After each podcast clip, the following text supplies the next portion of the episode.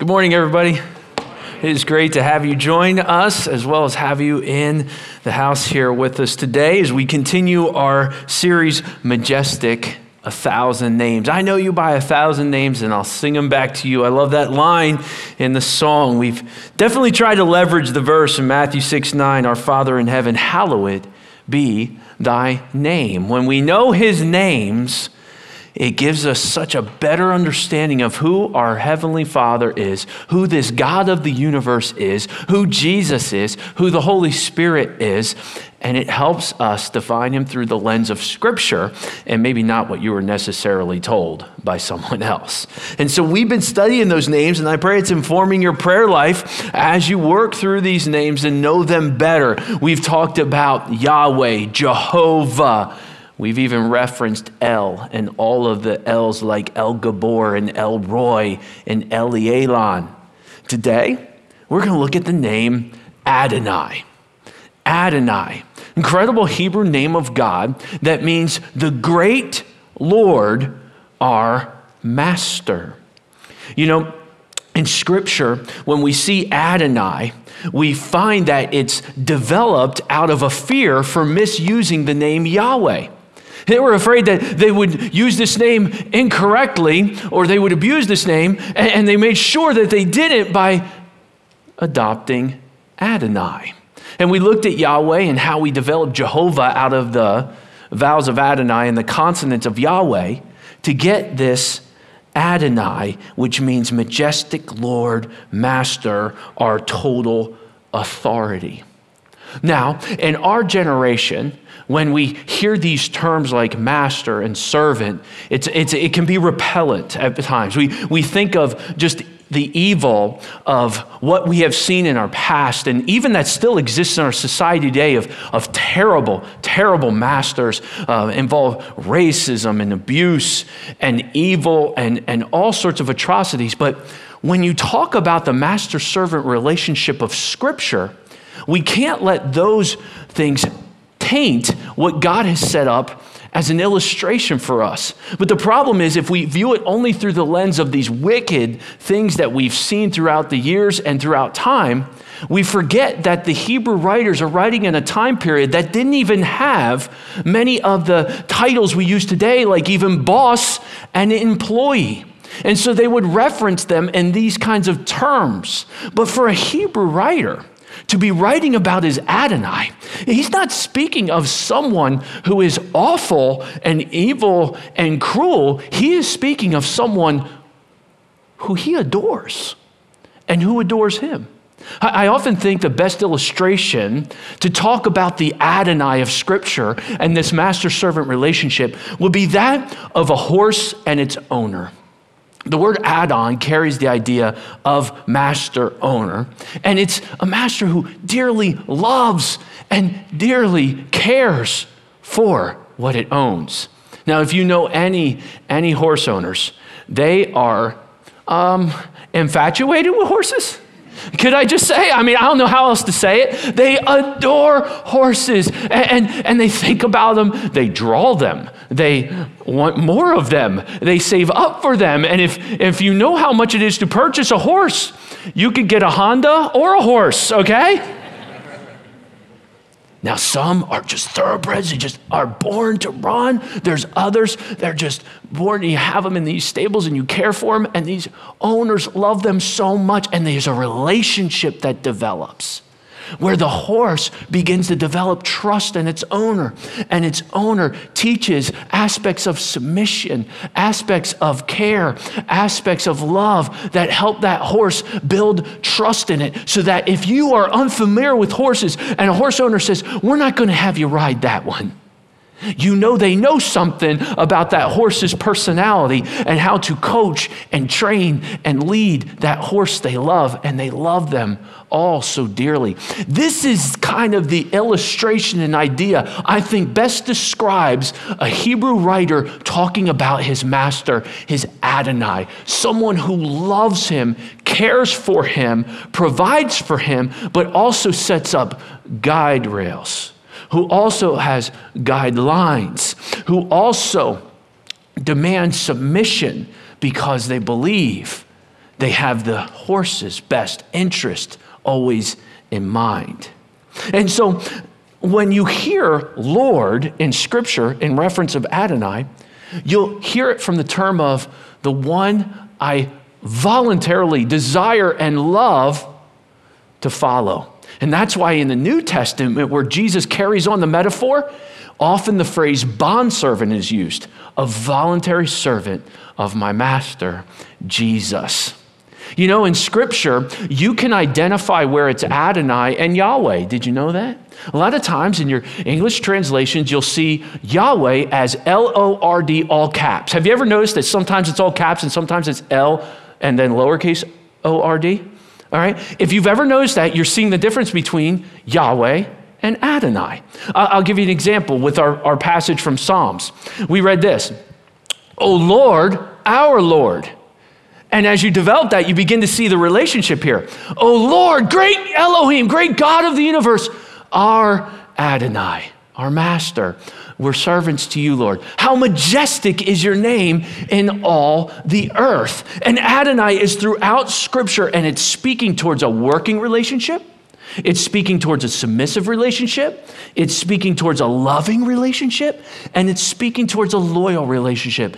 Do not allow the evil of mankind to distort an incredible image that the Hebrew writers tried to put forward towards us of the Adonai that they loved. You know, I referenced that they didn't really have terms back then for a boss or an employee relationship that would be similar in some contexts. Of course, there were, there were wrong and terrible ones of that time period too. Please don't mistake in that. But I got thinking about bosses in my life that I have had as an authority figure over me. Can you think through some of your authority figures? Let me ask a question Have you ever had a good boss? Now, you thought I was going to ask bad, and, and and, and we can quickly maybe think of a bad boss in our life, okay? Especially if you're right out of college, you're getting all these crazy jobs, okay? You get all sorts of, I have worn uh, a lot of different shirts and hats and stuff from the different jobs. I mean, I once donned a Staples red shirt very proudly, okay? So, so I've had a lot of random jobs too that, that were great for that season of life. But I got thinking about the bosses in my life. Um, some may be good and, and maybe some not so good good. And if your boss, which we have a pretty large church here, if they attend our church, don't look at them during this, okay? Like as I'm talking, you're not like, mm, are you listening? I got thinking about a certain job I worked where um, I worked with a boss that I was trying to get to know, and he's an extremely driven man. He was a, a, successful man, and he built up a really great thing. And I wanted to get into a job that was a little bit more my style than what I enjoyed doing, right? I didn't want to just work jobs I didn't necessarily like. And so I applied at a sneaker store because I kind of like shoes, okay? I'm being nice to myself, okay? And, and so I, I, enjoyed that and I wanted to work in a sneaker store and I got the job. And it wasn't long till they all saw how much I loved shoes. And, and it wasn't the best for me. If you have a problem eating too much ice cream, you probably shouldn't work at like Rita's or something, right? Well, well, I'm working at a place where I'm falling in love with every shoe on the rack okay? And some of you know me growing up, they're like, oh yeah, this is real, this is real, okay? And, and especially the Jordan section, I struggled with tremendous wrong thinking towards that section, right? I mean, I'm working only to get those shoes, right? And so I'm in this thing, and, and I thought that the way we were doing the merchandise in the back, it wasn't as good as it could be. And so I wanted to be a good employee. And so I was thinking of ways we can make the whole shoe organization run better. You see, I didn't realize though that my boss didn't like when you change stuff. Have you ever been to a shoe store and they go, okay, let me get that. What do you want? What size? 10? Okay, I'll be right back. And they don't come back for like 10 minutes? I know what's going on back there. It's this. Where is that shoe? I mean, oh my word. And you're all over the place, especially if it's disorganized back there. So I took it upon myself to reorganize it one afternoon during work. We were a little slow outside, and I thought it would be better if the, we didn't line them up by size, but we lined them up even by brands and size. So I knew all the nines for every brand was here and every brand here. And I, and I kind of started moving around, and some of the employees like came back and went, What are you doing? I'm like, what? This is going to be way better. Oh no. What did you do? I'm like, What? This is going to be awesome. Look. And they're like, and one of the guys is like, Yeah, that actually does make sense. I said, I know, right? I mean, come on. This is, this is so much easier come back. And at that moment, our boss came in. What, what is this? What is this? And the way he asked it, I could tell it wasn't going to go well. Have you ever had your boss ask you a question you know it's not a good way? What is this? What, what's going on here? And they all did this. Chris thought he'd change everything. What? Do you realize how busy we are? What, uh, uh, get, get these lined up. I'm like, well, I, you know, one of the things I was thinking, like if we had this, and I'm like turned into visionary for him, if we had these shoes over here, and he said this, Chris, I'll still remember this day, Chris, I don't pay you to think. Put the stuff back. Oh, that stung. I don't pay you to think. So I turned around like every good employee and I said, okay. And I went, I don't pay you to think. How about I, oh, I forgot to think. I mean, I was pretty upset. You know, and I'm putting it all back, and the guys are like, it's a good plan, Chris. You just can't do that. I'm like, yeah, well, I kind of always operate with the model it's easier to ask for forgiveness than permission. So I was just working through that, and now I got all this stuff, and I'm going through this. And then this young girl who always do my boss's bidding came walking in, and she said, Chris, um, you need to talk to the boss at the end of the day today. What about? I don't know. Oh, well, that's great. I'm fired on my first, like first week here. I tried to change one thing. You know, I don't even like that guy. You know how you start? I mean, uh, maybe you should change me. Good. I don't pay you to think. I'm going to think. I'm going to walk in there and tell him what. No, I can't tell him what I think because I can't think here because I don't give. I'm like all day long. All day. Have you done this? Have you done this? All day long. I don't even know if I'll take lunch. Maybe I'll stay alone for lunch. And you're just all, you're frustrated all day because you're going to meet with him at the end of the day. Finally, the end of the day came and I'm geared up. He's going to ask me, why did I do that? And I'll go, I don't know. I'm not paid to think here, so I don't know why I did. I mean, I'm all ready. And I sit down. He goes, You know what, Chris? This morning was a crazy morning. And I saw what you did, and I, I, I reacted. But you know what? It wasn't the worst plan in the world. Hmm. I mean, I actually was kind of impressed with it. And then I'm like, hmm?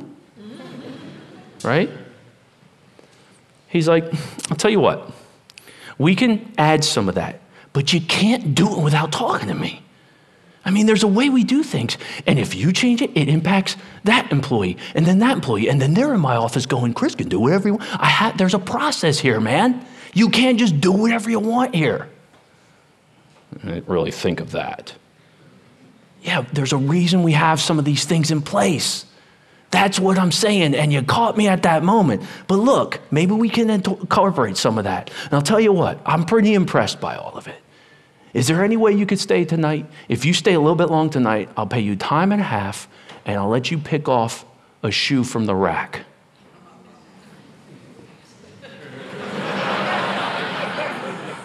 If you're listening on podcast, I just leaned into that. A shoe from the rack? Yeah, I'll let you pick one off. And I looked at the Jordan section. He said, Not that rack. I said, Oh.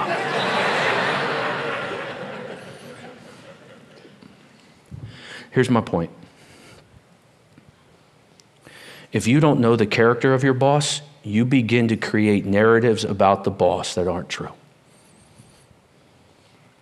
And then what happens is people who either like the boss or don't like the boss will come along those narratives and they'll embolden them. Maybe they'll even rev them up a little bit. They're like, yeah, what a jerk, he said that to you. And if you don't know who your boss is when it comes to the Word of God, in our society, you're going to get a negative bent. But if you know the boss of Scripture, you are going to excitedly be taken care of by him like a horse who knows his owner would do anything for that horse. And when you begin to understand your boss that way, oh man, you begin to pray to an Adonai who you enjoy working for.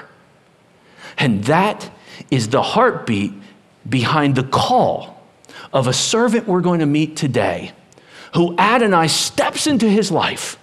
In fact, he calls him Adonai.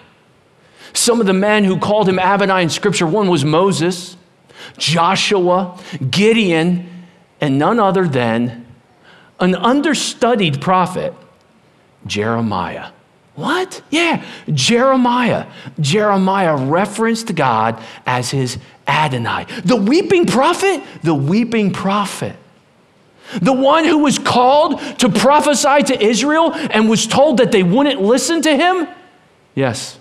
The one who was called to prophesy God's truth despite hostility towards God's teaching? Yes. Jeremiah. And I pray as we study Jeremiah today, we will get a better character study of the Adonai of Scripture than you may have had, maybe even walking in here. Heavenly Father, use your word today to remind us that we don't have to serve Adonai, we get to serve him. And so, Lord, adapt our thinking. Lord, show us who you are. And Lord, may we find great joy in knowing that we have an owner who paid for us with his own blood. He died for us. And he calls us to follow him. He gives us orders, he gives us direction, he provides for us, he cares for us. Why? Because he loves us so much. We pray these things in Jesus' name. Amen. It's Jeremiah chapter 1, verses 4 and 5. Scripture starts by saying, Now the word of the Lord came to me, saying, Before I formed you in the womb, I knew you. Now you're all now referencing, you're going, Okay, so now the word of Yahweh came to me, saying, Before I formed you in the womb, I knew you. And before you were born, I consecrated you. I appointed you a prophet to the nations. We read that verse, and the first thing that sticks out to me is that Adonai, you know what he does? He selects. Adonai selects his servants. And what's interesting about this text is I see that he does it even before Jeremiah was born. Before I formed you in the womb, I knew you. Before you were in mom, I knew you. And before you were born, I consecrated you. I set you apart and I appointed you a prophet. God knew the plans he had for Jeremiah before he was even born. This is a theological term that means foreknowledge. Foreknowledge doesn't mean just to have a prior knowledge of Jeremiah. Foreknowledge incorporates the idea that he had knowledge as well as a prior relationship. You see, it's verses like these that make people who have submitted to Scripture stand so strongly for thoughts like sanctity of life. For they see verses like this and they say, This is how God works. And they take those and they understand the character of God and how He calls. He knew Jeremiah. He formed Jeremiah. He called Jeremiah. He appointed Jeremiah. And Jeremiah responds and says, I said, I said, Ah, Adonai, or Ah, Lord God, behold, I do not know how to speak, for I am only a youth. Now I raise my hand here and I say, Now wait a minute, you're talking. How can you say, I don't know how to speak? Some scholars argue that Jeremiah is between the ages of 25 and 30. Anybody around that age? I don't know how to speak? What are you saying? Well, there's a difference between you guys all talking before the service and another difference between me walking up for you and going, Hey, I don't feel good. Could you speak? There's a difference, right? And this is what Jeremiah is referring to. He's saying, I don't speak in front of people. Like I, am not good at that. In fact, Jeremiah is a, a priest, so his father would have been a priest, and he kind of knows what that entails. And he's saying, I kind of know what this is all about, and I'm not in. I'm not good at that. You know, David got a call at the age of 30. Jesus started his, pre, his, his, specific ministry at 30. There's something about the age of 30, for that is the same age of the priestly ministry. Anybody 30 in here? Big year, big year. But the Lord said to me, Do not say I'm only a youth.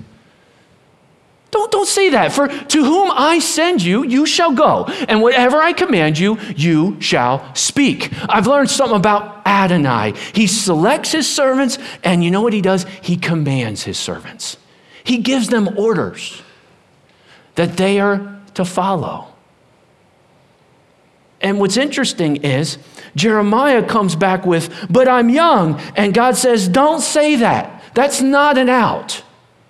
Youth isn't an out. I'm not saying being a novice or not, I'm not talking about experience, but age is not going to be the factor if God has called you to do something. I command you. You know, sometimes we've even teased my wife and I with one another when I'll say, like, hey guys, we're, we're heading out to church, especially when they were younger, right? We don't really get this now. In fact, praise the Lord. But when they were younger, especially, we'd hear sometimes, uh, again, and we're out here a lot, you can imagine, right? Hey, we're going out. Oh, uh, like, come on, guys, we're going to church. I, I didn't really want to go. I was like, hey, hey, Becca, yeah. Did I, was it a question? Did dad like say, was that like with a question mark? No, I didn't hear a question mark. Yeah, I, I didn't hear a question mark either. Okay, come on. What was my point? I'm not really asking. We had this thing in the house don't ever ask, especially when they become like adult children, teenage children, and when you have those different age groups, you don't say, hey guys, what do you want for dinner? Oh, it's going to go south. Just say, this is what's coming. It's going to go south. It, it, it, goes south quick. And the idea here is God is saying to Jeremiah, I didn't really was, I really wasn't like going, what do you got? What do you think, Jeremiah? I'm telling you what you're going to do. And if I'm your Adonai, you're going to obey. Adonai commands. He says, I will send. I will command. I will guide. I'll protect. I'll instruct. God's taking complete ownership, and a boss that takes ownership is worth following. This is on me. I asked you to do it, and I've commanded you, and whatever you do, you're going to do. And then he says, Do not be afraid of them. It's like God understands that Jeremiah's got a little bit of thing going on he don't want God to know. You know you're not keeping any secrets from God, right? You know He knows exactly what you're afraid of. Unfortunately, doesn't it feel like the enemy does too? In fact, usually the things you're most afraid of are often the things exactly what God's calling you to do. Why are you so afraid of it? Because the enemy can't afford to have you do it. Do not be afraid of them. I know you're afraid of the people. It's like God says, I know what's going on. I know you. I'm with you, and I'm going to deliver you. Wait, deliver? He's going to be attacked? See, Jeremiah knows something about the time period he's ministering in there's going to be pushback from me telling them a message from you, my Adonai. There's going to be pushback. There's going to be people who don't want to hear from you. And if I share that, there's going to be some struggle. Don't be afraid of them, for I am there to deliver you, declares the Lord.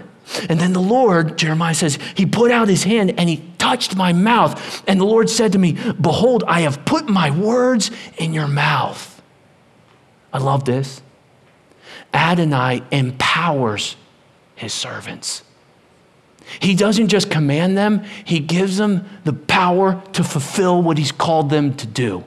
Isn't it amazing when we feel the weight of something we're called to do, we look at it through the lens of what we're capable of, not through the lens of what we're capable of in the Lord's strength? And here Adonai saying, I'm not only going to command you what to do, I'm going to empower you, Jeremiah. I have put my words in your mouth. Now, I don't know how many people have ever had a chance to speak at a Sunday school class, a small group, um, maybe you've led something where you're, you're the leader of it and you've been given out the, the words of God. I'm not talking about new revelation here. That's not what I'm saying. I'm just talking about an opportunity in your life where you've gotten to share a devotional, share your, t- and, and the Lord used what you said to bless somebody. It's a really amazing thing when you can tell that that came from the Lord even through your own mouth. And, and anybody who's ever taught knows exactly what I'm talking about. There have been Sundays where I have been preaching and I could tell that's what the Lord had to say that I hadn't even necessarily planned for. And it's been a great illustration in my own life that I have put my words in your mouth. That has been a part of pastoral ministry. I have so many neat stories how God has done some really cool things, even on Sundays, through the words that I've gotten to be the vessel. I often say, Lord, I, I, got enough of my own problems. Just don't let the vessel get away of the message. Don't let this whole thing get in the way of what you want to share today.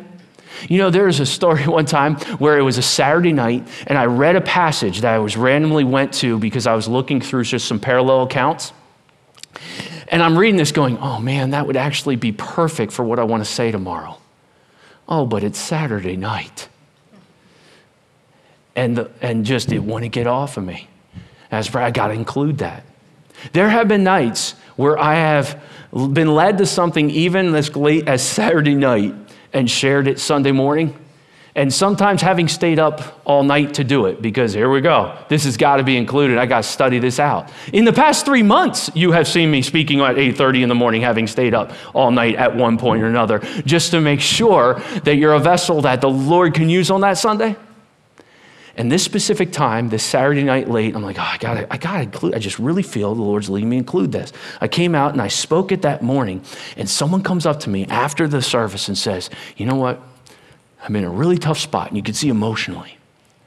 He said, I was just driving around the town this morning, and I came down through Fifth Street, and it was just like, I'm supposed to pull in there and go to that church. And they're like, I don't know. I was looking at your church going, I don't even know. I went to the wrong building when I came in. And I came in here. And you know that part in the message where you talked about that passage of scripture? I'm like, uh huh. It was exactly what I needed to hear. It was as if God said, I wanted you to hear that. And I'm going, that's why I stayed up all night. Right there. Have you ever been like just counseling somebody with a verse in scripture and you're sharing and you're going, hey, that was actually pretty good. I ought to apply that myself.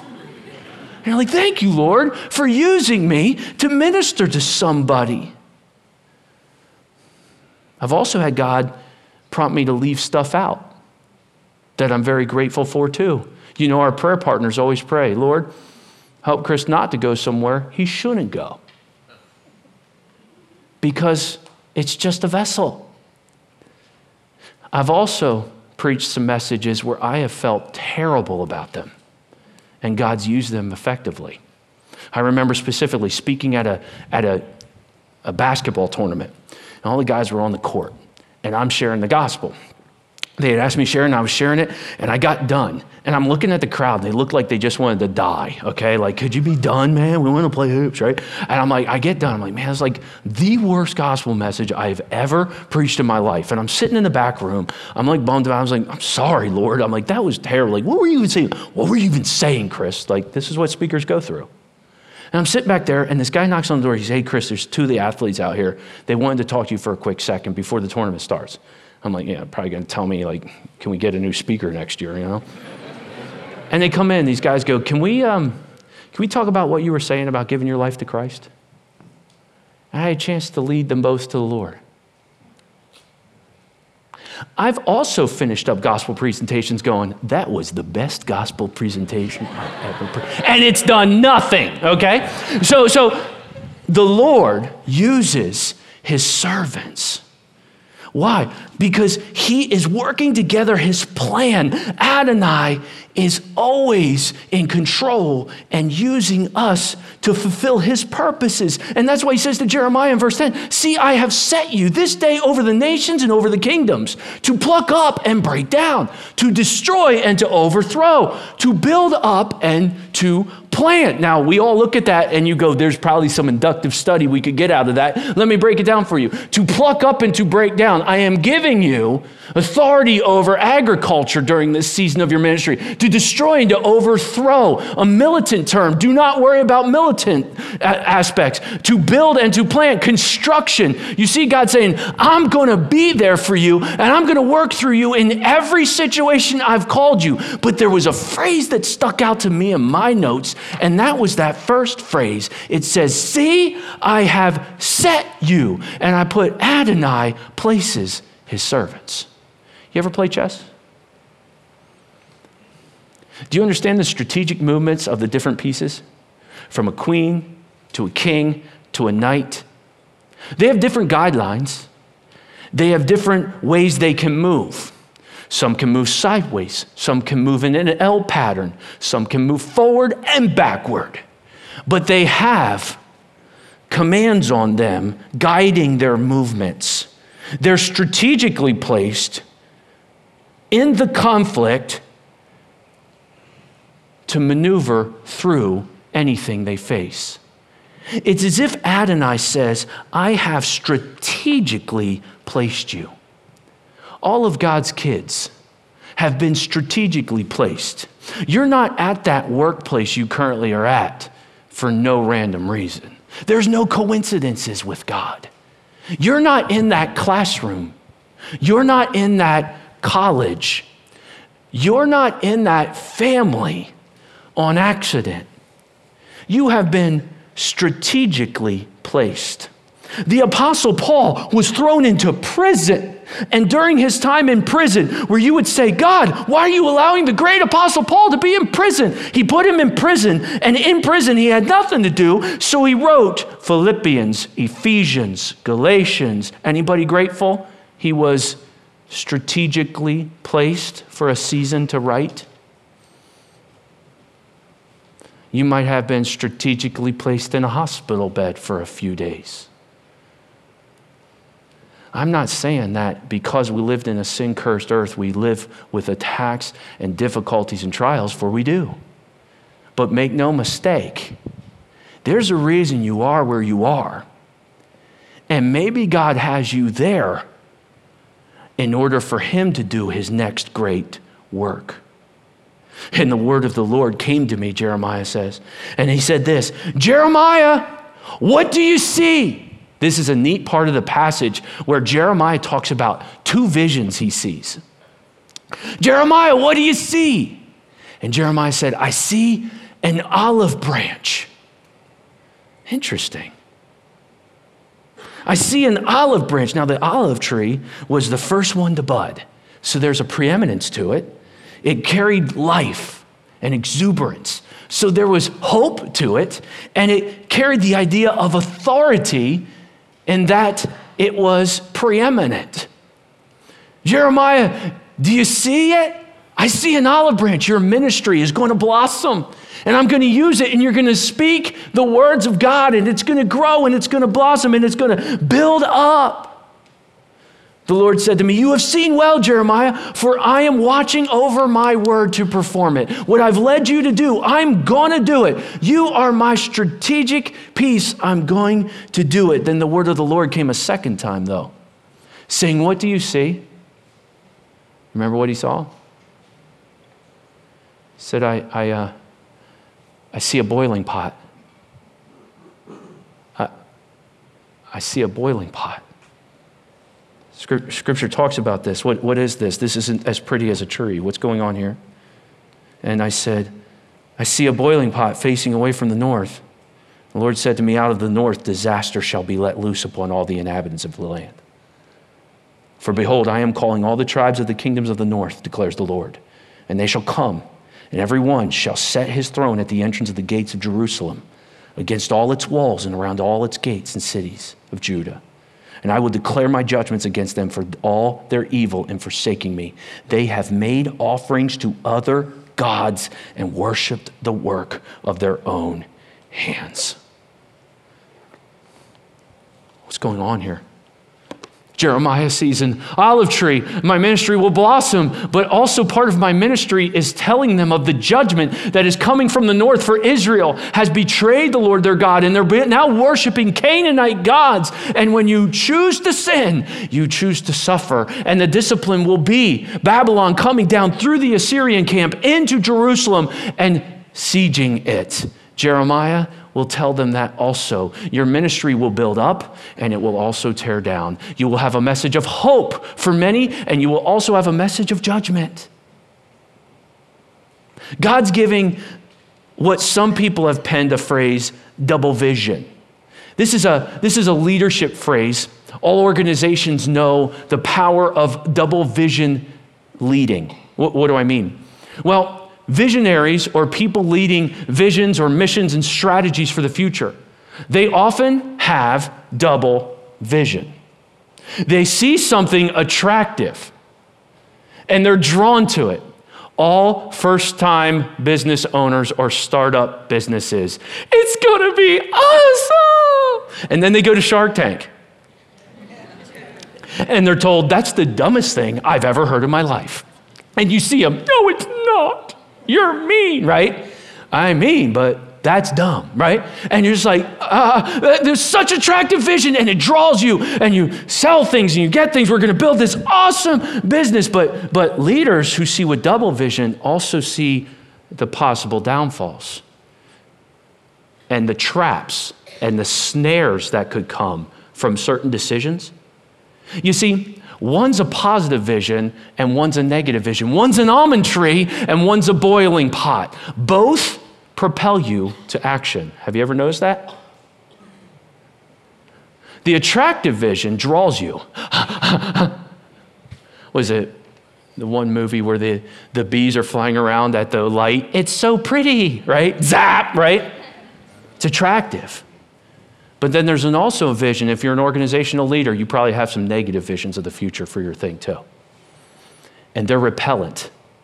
And you want to try to avoid them. God is saying both a positive and negative message will come in the eye of the hearer, or excuse me, the ear of the hearer. But you, Jeremiah, dress yourself for work. Get up, let's go, arise, and say to them everything that I command you. I'm going to tell you what to say, and you say it. And do not be dismayed by them. Don't be afraid of them, lest I dismay you before them. One of my favorite commentators writes about this verse. He says, What an incredible verse to cure the fear of man. For the greatest antidote to the fear of man is the fear of God. I want to obey God more than make men happy, is a challenge for every child of God living in a time period that's hostile to the things of God. Behold, Jeremiah, I make you this day a fortified city, an iron pillar and bronze walls against the whole land and against the kings of Judah, its officials, its priests, and the people of the land. I'm going to make you indestructible for your mission. I have strategically placed you, Adonai shields his servant. The great Adonai made him a fortified city, an iron pillar, a bronze wall. Jeremiah, you're going to be indestructible. They will fight against you, but they shall not prevail against you. For I am with you, declares the Lord, to deliver you. Adonai shields his servants. They're not going to prevail against you. I will shield you.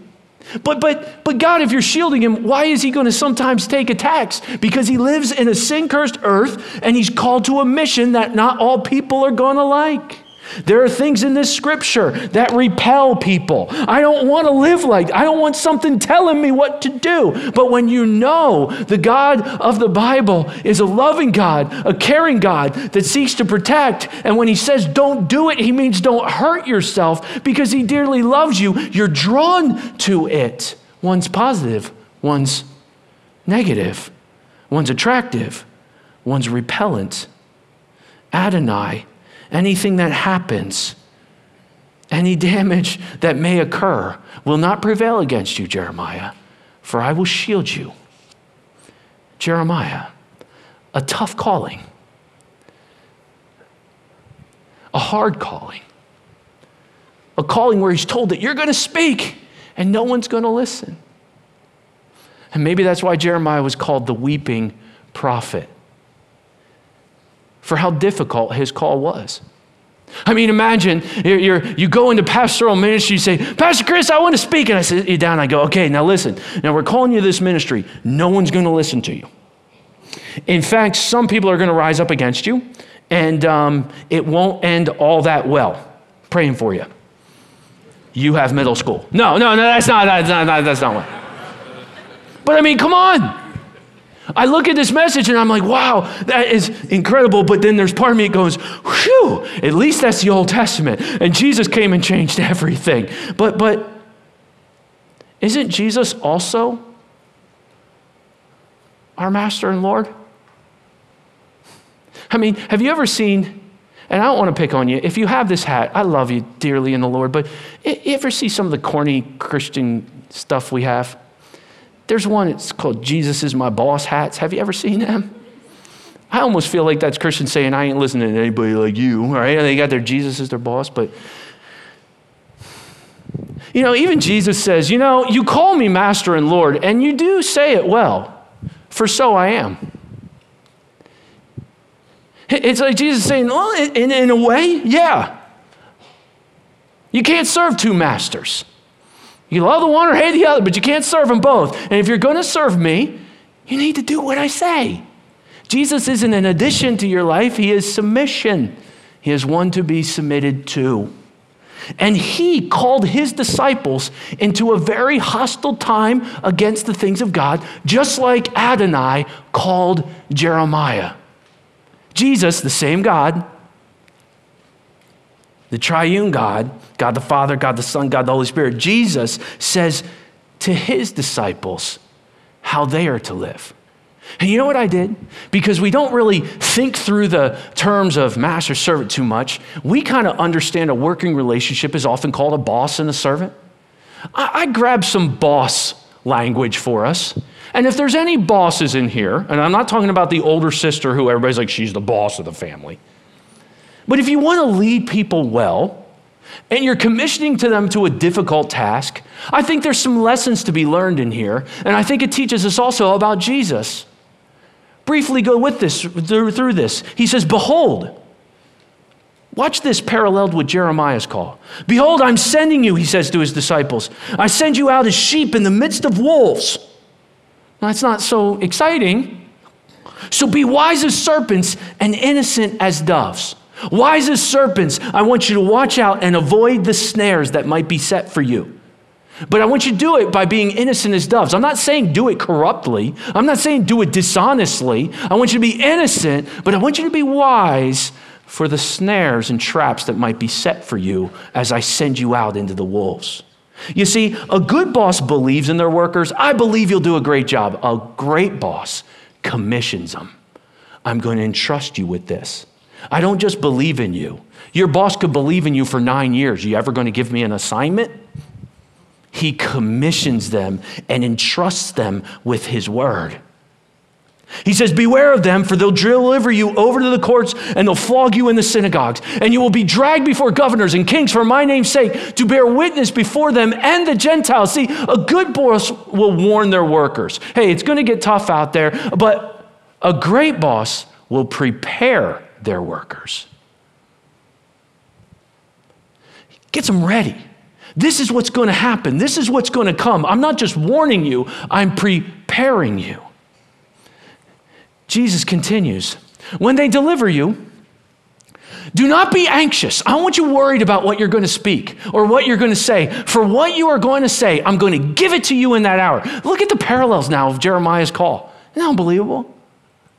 You see, a good boss feels for their workers. Eh, this is that. I, I kind of feel for you.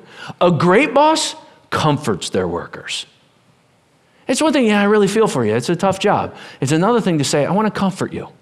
I'm going to be there in those moments where it gets really hard.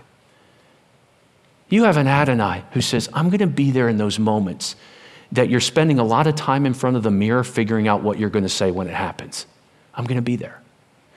Jesus continues with them and he says, when, when, not only when they deliver you over, it is not you who is going to speak, but the Spirit of your Father speaking through you. I'm going to give you the Holy Spirit. He's going to be with you and he's going to prompt you as to how you're going to respond. See, a good boss will, a good boss will support their workers. I'm behind you. I support you. A great boss empowers their workers to get their job done. Here's what you need. I'm going to give you this. I'm going to equip you and empower you. Then Jesus says something that kind of makes us all step back. He says, Guys, brother will deliver brother over to death, and the father his child, and children will even rise against parents and have them put to death. And you will be hated by all for my majestic namesake. What? Yeah.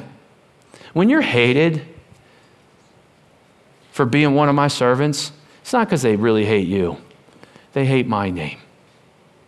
It's my name.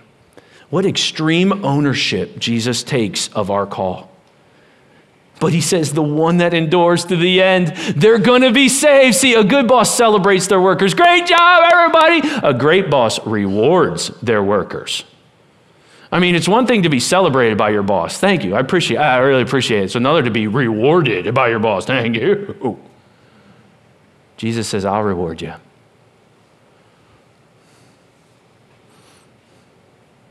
When they persecute you in one town, I want you to flee to the next. For truly I say to you, you will not have gone through all the towns of Israel before the Son of Man returns. See, God works very differently. Jesus coaches his guys very differently. He doesn't say, I want you to build an army I want you to fight back. I want you to change all of society. He says, I want you to keep moving. We're not here to change that. We're here to get the message out. See, a good boss teaches their workers, a great boss coaches their workers.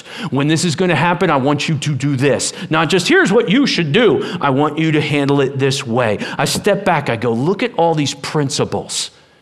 That if anybody's a boss in here, or maybe God someday calls you to be a boss, that you could apply in the workplace and model Christ commission and entrust people. Prepare them, comfort them. Don't, don't just feel bad for them, comfort them. Don't, don't just tell them what they need to do, empower them with what they do. Don't just celebrate them, reward them. Don't just teach them, coach them. But the greatest thing that Jesus has shown us in his leadership, if he's your boss, you have a boss that not only does all those things, but you have a boss that serves.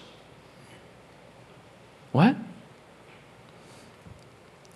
For even the Son of Man came not to be served, but to serve and to give his life as a ransom for many. Show me a great boss, and I will show you a servant leader. Show me a great boss, and I'll show you a servant leader. For Jesus served those who followed him. So much that he said, You can put that nail right there, and you can put that nail right there. For I have given my life to pay for theirs, to buy them back. They're mine. And I lay down my life for them. That is the master of Scripture. That is an awesome, awesome boss. What, what will they do? What will, the, what will happen when you lead like that? What kind of name will they give you? Well, Jesus says, Oh, they gave me a name. Oh, we got a name of Jesus in this story? Oh, yeah, they gave me a name. Here, here it is. He says this A disciple is not above his teacher, nor a servant above his master. It's not enough for the disciple to be like his teacher and the servant like his master. You're not going to be just like him. You're going to go through the same experiences. So if they have called the master of the house Beelzebul or the devil, how much more will they malign those of his household? They called Jesus the devil for how he lived. That's what they called him for being so loving. You know, they're saying of our time period that um, it's even being labeled, especially this time as we come and we hopefully and prayerfully continue to move out of a pandemic. They're calling it the culture of contempt anger, conflict. And, and that makes sense, right? Because there's a grieving process, and much has been lost over the past couple years. People are feeling loss everywhere loss of control, loss of a sense of control, loss of a loved one, loss of relationships, loss of their desires for their country, whatever it is. There's a lot of loss. And in a grieving period, through the loss, you go through different stages in a grieving period. There's the shock of it, there's denial, but there's also anger. And someone needs to take the blame for what has happened. And when there's anger, there is enemies. And all of a sudden, you have this call to follow your Adonai, and there's an enemy that comes along.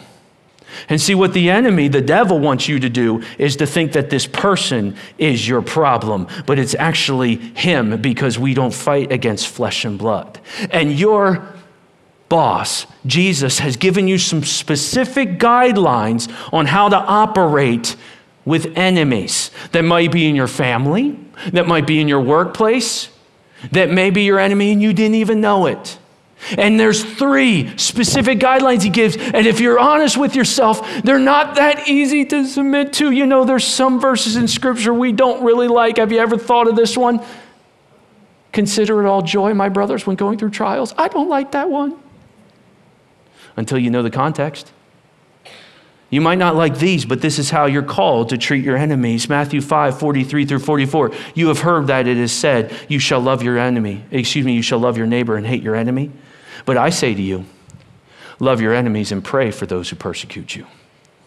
You see, see, I say to you, I want you loving and praying for your enemy. But I don't want, I want to, I want you to love and pray.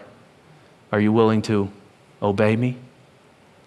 Here's another one he says this But I say to you who hear, love your enemies, do good to those who hate you, bless those who curse you, pray for those who abuse you. In this culture of attempt, he wants me praying, he wants me doing good, he wants me even blessing. When he says don't, he means don't hurt yourself. I'm trying to follow you. But this, I mean, did you hear what they said? He gives us a third one. Repay no one evil for evil. Someone does evil to you, don't repay evil, but give thought to what you do and do what is honorable in the sight of all. Do the hard right thing. And if possible, you can't make it depend on everybody else because people may hate you for no other reason. But if possible, so far as it depends upon you, live peaceably with all. But he won't forgive me. Live peaceably with him as far as is possible with you. But he's in my way. But, but he doesn't think the way I th- does. Live. Why would he do this? Why can't we just? Because vengeance is mine, declares the Lord. One of my buddies in seminary said, Why would you slap someone on the wrist when God had a train prepared for him over a track? Have you ever processed that? Pray for your enemies might be if I follow these scriptures, Gibbor will fight for me, and they need some prayer. Because when we obey God, even with enemies, we can confidently say, The Lord is for me, the Lord is my helper. If I go out there and fight my own battles, I can't confidently say God is with me. If I go out there and do it my way and say what I got to say and do this and hurt somebody back and repay them evil, I can't confidently say, The Lord is my helper, I will not fear. The Lord is with me as a child of God, but I can't say that God's fighting that battle for me because I've chose to fight it my way. God is opposed to the proud. He gives grace to the humble. When we obey his commands, even when we don't like them, we remind him that we look to him as our Adonai. It changes your prayer life. My Lord, my Master. You know, in our final few minutes, I want to ask you what kind of what kind of servant are you? Especially in the workplace. For what a better opportunity for us to do all things for the glory of God. I shared some great aspects about being a boss, and maybe some of you are bosses, or maybe you're watching today, you're a boss. But what if you're a worker? How can you be a light in your workplace? Can I leave you with five things I believe almost every employer would want to see in their employees? If you're a young person about to get your first sneaker store job, call me out. If you're about to interview for something or you're about to maybe change positions, these are things that trend across leadership circles. I call them my five C's. And they might be ways that you can do all things for the glory of God, for you work for Him ultimately, not even your human authorities. You only submit to them out of reference to the Lord. And so, how can you go about your work week that way?